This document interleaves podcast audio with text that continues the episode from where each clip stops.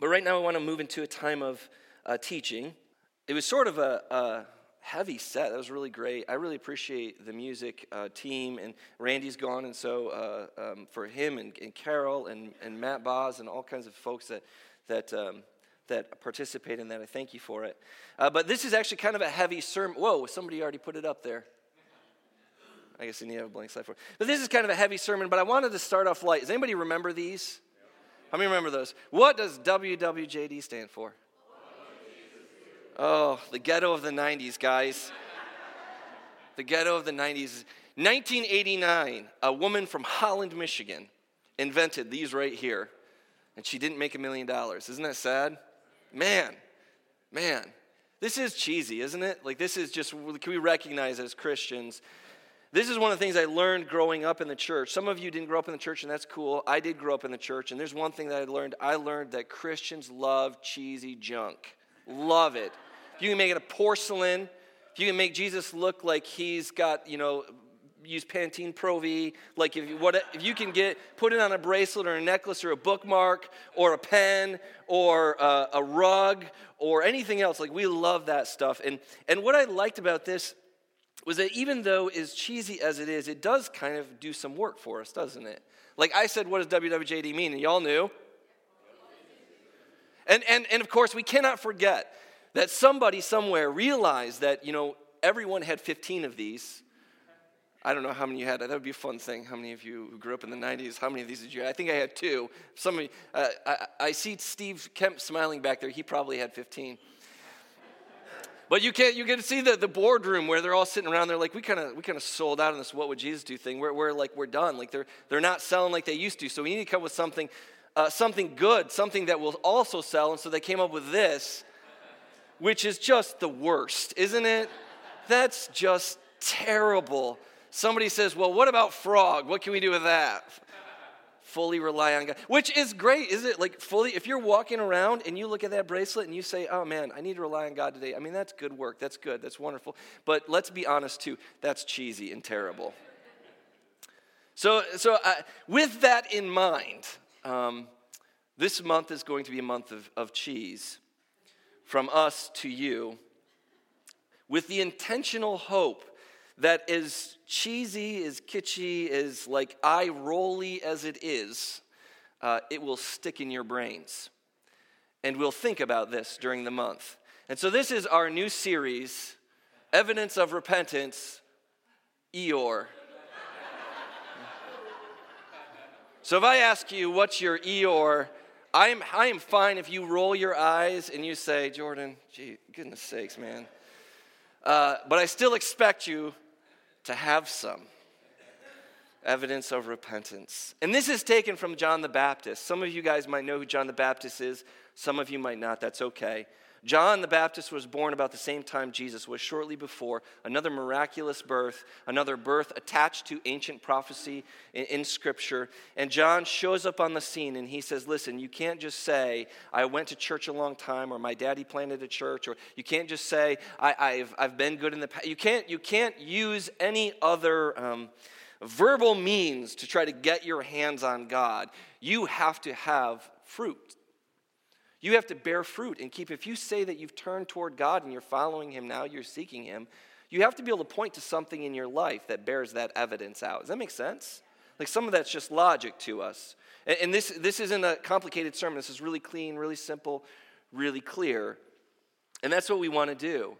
Over the next, we're, we're nearly 40 days away from the resurrection of the Son of God who died on behalf of you and was raised for your justification, who ascended to the right hand of the Father and there awaits his coming when he will come to judge the quick and the dead of the sons of men. And until then, he has given you the Holy Spirit and the Holy Church, and he has wrapped you in his word that you might follow him. That is amazing, tremendous, excellent good news.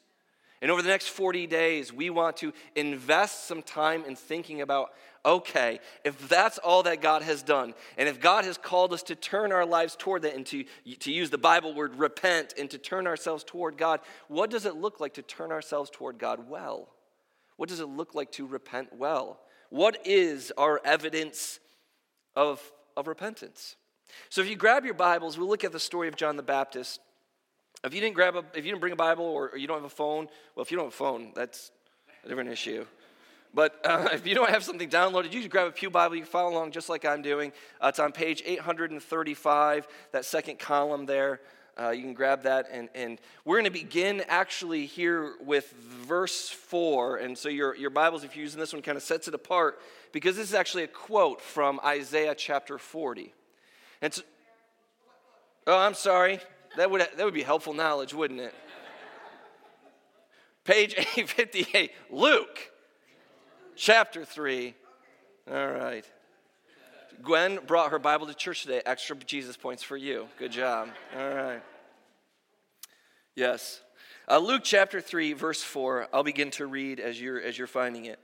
As it was written in the, pro- of, the, of the words of Isaiah the prophet, the voice of one crying in the wilderness, Prepare the way of the Lord, make his paths straight. Every valley shall be filled, every mountain and hill shall be made low, and the crooked shall become straight, and the rough places shall become level, and all flesh shall see the salvation of God. That's a beautiful vision, isn't it? The worst thing about what I do from here is explain metaphors because it just ruins them. Um, but there's a lot of beauty in this. And I think I have to ruin it.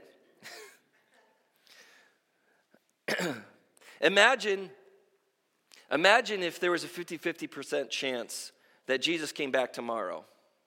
50 chance, 50 50 50. Maybe, maybe not. But there's that chance, a strong 50 50 chance. What would our lives look like today? You know, how would they change? How would they sh- be shaped? How might they be different if we really believed the Lord was coming? What would we do to prepare ourselves for Jesus' return? What would we do in our lives? What would you do with this day? Because here the, the prophet suggests that when Jesus shows up, what he is looking for is for the, uh, the high, the powerful, uh, the strong, the self assured, the self confident, the wealthy, the elite, the mountains to be humbled and brought low. And for the, the weak, the meek, the downtrodden, the oppressed, the poor, the insignificant, the ugly, the left behind, the outsider, the outcast, the valley, to be lifted up. And for all of the ways in which we have chosen our own way and perverted the goodness of God's beautiful world and ignored his instructions and lived in iniquity, he says, straighten that road out. Because it makes a whole lot of sense to us, doesn't it? That some roads are easier to follow than others, right? Uh, if I, if I have to take this path or this path, which one's easier? Right? Michigan is easier than Tennessee. Like that's just, that's how it is. And so the metaphor is being drawn on here, and it makes a lot of sense to the people who are hearing this prophecy too. They say, listen, if you've got, if the Lord is coming, if he is traveling, and like this is very literally, Jesus stepped on earth, and Jesus will again step on earth. If you think of it that way, you want Jesus to show up in your town. You want the Lord to come to your town. You want to make, you want to clear some space. Like make that path easy and level and straight and plain. Make it easy for the Lord to come. Don't make it like this. And so that's the metaphor that this prophecy is drawing on. And it introduces us to John by saying, first, like, this is what John is up to. And I love this because I think in so many ways I can just sit back and I could really, we could probably just shut this down and spend the next 10 minutes in silence and ask the question Does my life look like this or does my life look like this for the Lord's coming?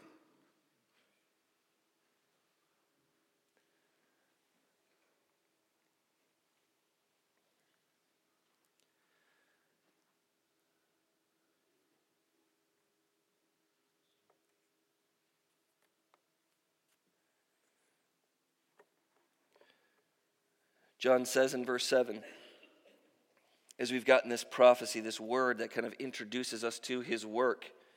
In verse 7, we get an introduction to his actual sermon, what he's saying, what he's preaching, what he's doing out there, a very short summary. And he said, therefore, to the crowds that came out to be baptized by him, You brood of vipers, who warned you to flee from the wrath that is to come? Which I just love, right? Now, there's, there's, there's a divide in this room. 50% of you would just hate this guy, and 50% of you would love him. Like, right? Uh, he's just, he comes out swinging. What a great way. And, and really, honestly, like, let's put ourselves in, in, in John's context. John is in the wilderness uh, near the River Jordan, and many of you don't have that geography in your mind, and that's okay. But let me just say, it's a long Uber drive from Jerusalem to Jordan, okay? It wasn't like they just went a block or two. Like, they really had to go out to see John. And as they put all of this time and energy, because you know there was an Uber, right? Like that was a joke. They walked. They walked a long way. And they come up. You can just imagine this crowd coming up to John the Baptist, and John is out there. He, what he's doing, he's preaching. He's saying, You need to be, repent, you need to be baptized. And he sees people come and he says, Why are you here? You, you're preaching. We thought that's what you wanted us to do, right? It's such a funny scene. And and what I think is uh, what I think is important about this is that he recognizes in a moment as he sees them coming to him that they have come to see a show. They've come see, to see a, a ranter, a railer. They've come to see what everyone's talking about. They've come for a lot of reasons, but they haven't come to change. You came here for a lot of reasons this morning. Probably not for a show. But, but uh, what'd you come here for today? Did you, did you come to change? Because the, the word that he uses to describe them is a snake. We know, what a, we know what that metaphor, it's sort of traveled through time really well. There hasn't been a lot of twists, as it were, uh, on the snake idea.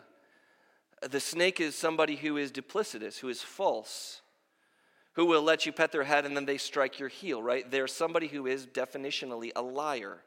And he sees them coming and he says, What have you come here for? Because I don't really think you've come for change. He says this in verse 8 Bear fruit. What's your Eeyore? Right? Bear fruit in keeping with repentance. And don't think that you can say to yourselves, Well, we've got Abraham as our father. For I tell you, God is able to raise up from the stones children for Abraham. Verse 9 Every, even now, the axe is at the root of the tree, and every tree, therefore, that does not bear good fruit is cut down and thrown into the fire. Now, I know that it doesn't look that way, except for the beard, but I have chopped wood before. I have chopped down trees. I've done all that. And if you've done that before, you know what you do. What do you do when you're going to chop wood? What's the first thing you do, aside from setting it up?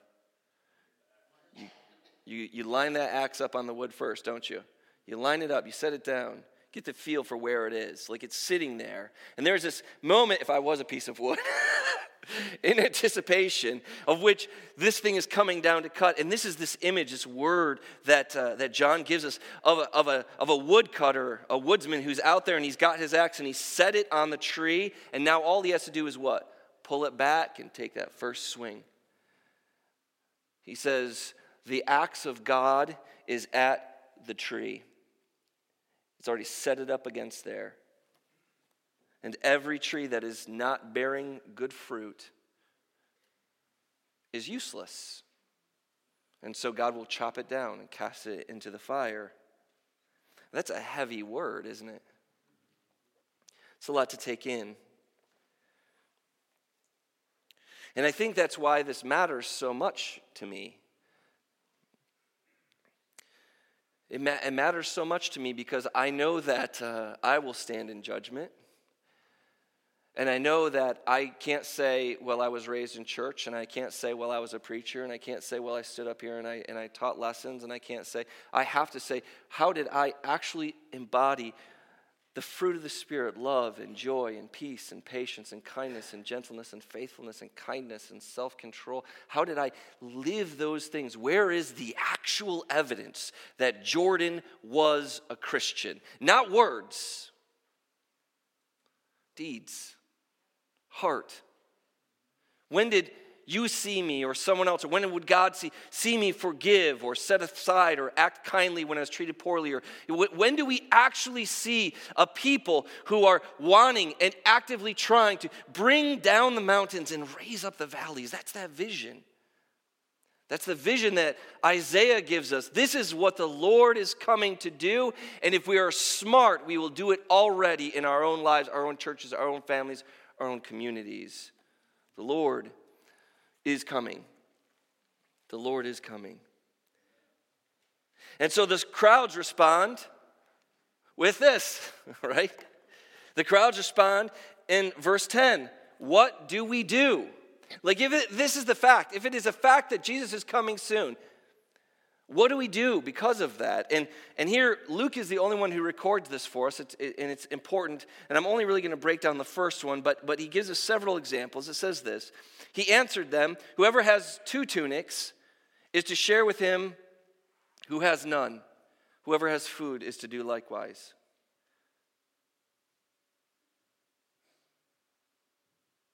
Tax collectors also came to be baptized, and he said, they said, Teacher, what shall we do?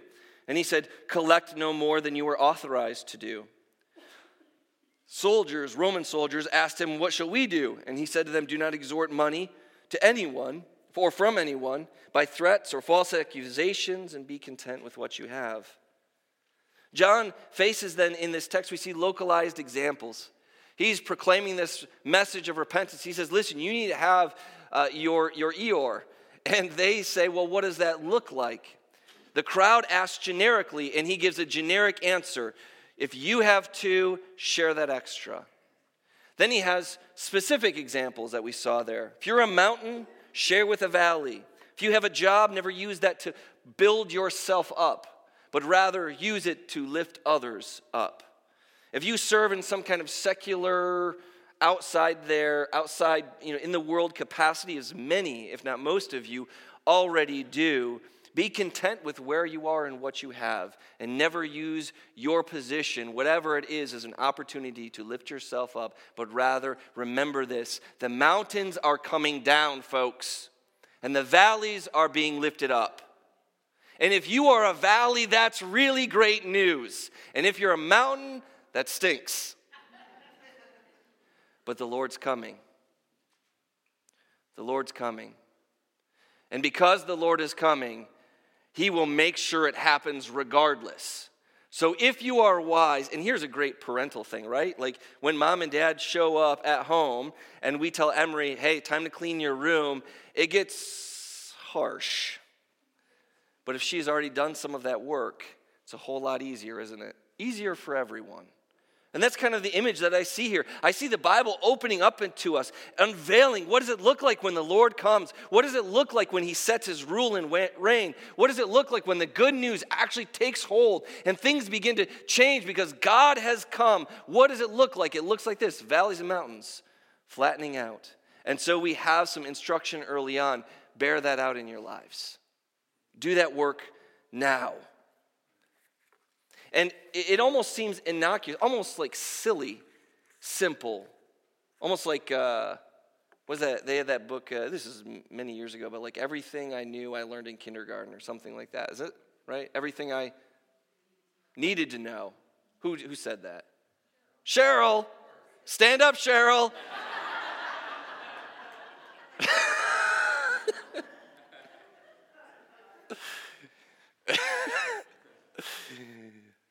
We were told in kindergarten to share, right? I mean, that's what we're working on with Esri. Share, share, share. It's so funny to me that, like, the Bible, like, God has to write it down in Holy Scripture because we can't learn that one simple lesson.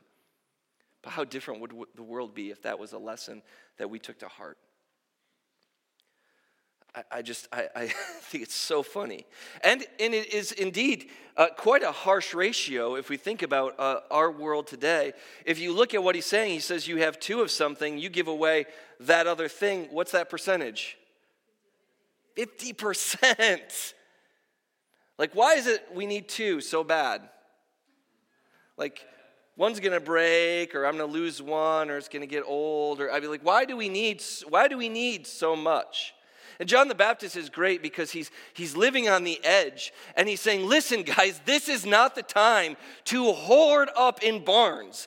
This is not the time to store up in safe houses. This is not the time to build a bigger safe in your home and to begin to hoard your wealth or your. It seems like somebody said something about that. Anybody remember who said something about that? Jesus?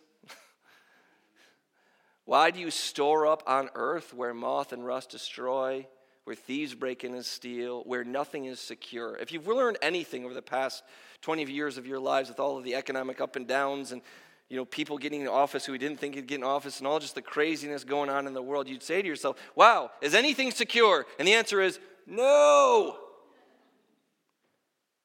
No. So why are we so busy storing things up instead of living generously with our lives. With our time, with our money, with our service, with our, our space, whatever it is that you have to give, and you have something to give, why is it that that is not what we're pouring ourselves out into? John says, Listen, the Lord is coming. And, and, and he says in verse 15, uh, there, as the people are sort of standing around, they think that he might be the one. Like, is this the Messiah? Is this the one we're expecting to come? And he says, No. Verse 16, I baptize you with water, but there is one who is mightier than I that is coming, the strap of whose sandals I am not worthy to stoop down and untie. Let me ask you this Is there anybody in this world that is so great that you're not worthy of untying their shoe? If, if anyone walked in that door, like I don't care who they are, and said, "Come over here and tie my, sh- un, you know, tie my shoe," I'd say, "Eat it, buddy." Like, right? Like, John the Baptist, though, is saying, like, there is no one in this world. Like, John is the one Jesus says is, is above all other prophets. He is, he is the greatest prophet. And John says, I couldn't even touch his dirty sandals. That's how great he is. And what will he do? He will baptize you with the Holy Spirit and with fire.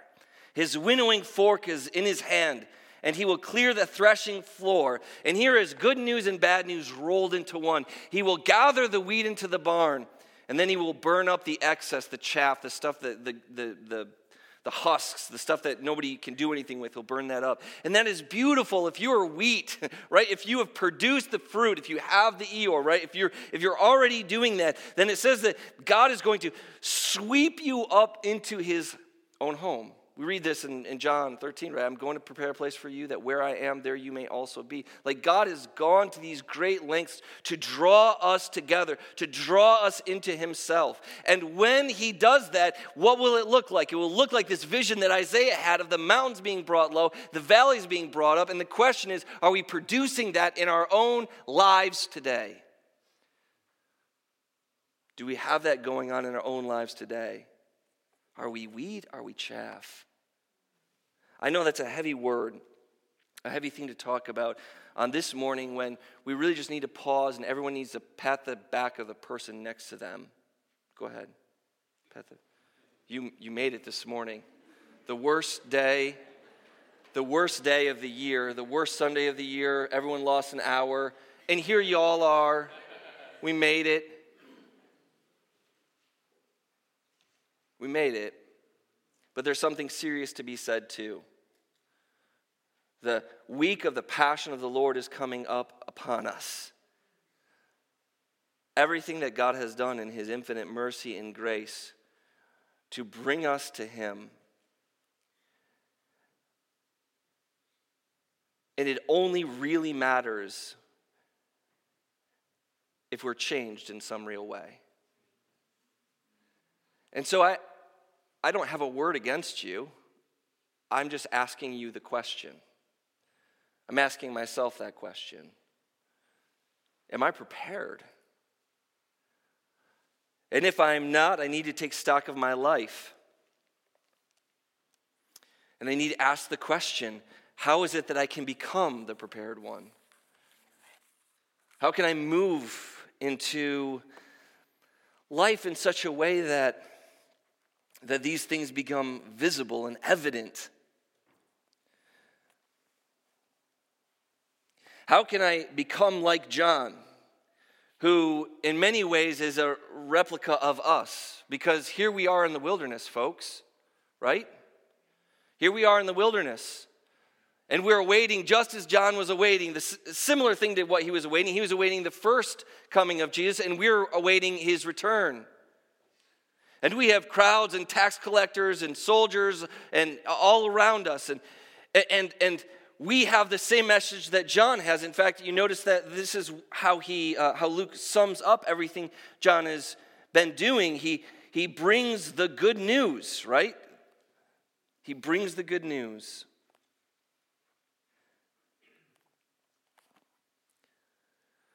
And the question is are we good news? Are we bringing good news? Do we have this in our, in our lives and in our hearts? And as the uh, music team comes forward, I really want to leave that question with you. I had an argument with Ellen uh, th- this week. Beth smiles because she often argues with Ellen. I won, by the way, just saying. Uh, we had this argument, we were, we were, talking about songs that we sing at church, and I know that there are some songs that you sing that you like, and then there's some that you don't like. Everybody, can I get a witness? Let's just admit there are songs we don't like. That's fine. I like about two of our songs. right? I'm, i complain all the time. You guys think you're bad. You should hear Paul just roll his eyes, just because shuts the door. Jordan's going to complain. No. Uh, but one of the songs that I really like that almost no one else seems to like is that song, Though You Slay Me. Though you slay me, yet I will praise you. Though you take from me, I will bless your name. Though you ruin me, still I will praise you. And I love that word. And Ellen and I argued back and forth because she said, We sing it and it's not true. It's like, look around and ask the question, like, how many people are really, really, really, though you slay me, yet I pray, though you ruin me, and I said to her, You're right. We're all hypocrites. But I sing that song not because I think it's true. I sing the song because I want it to be true, because I hope it's true. We sang, I surrender all. I'm not so sure that's true.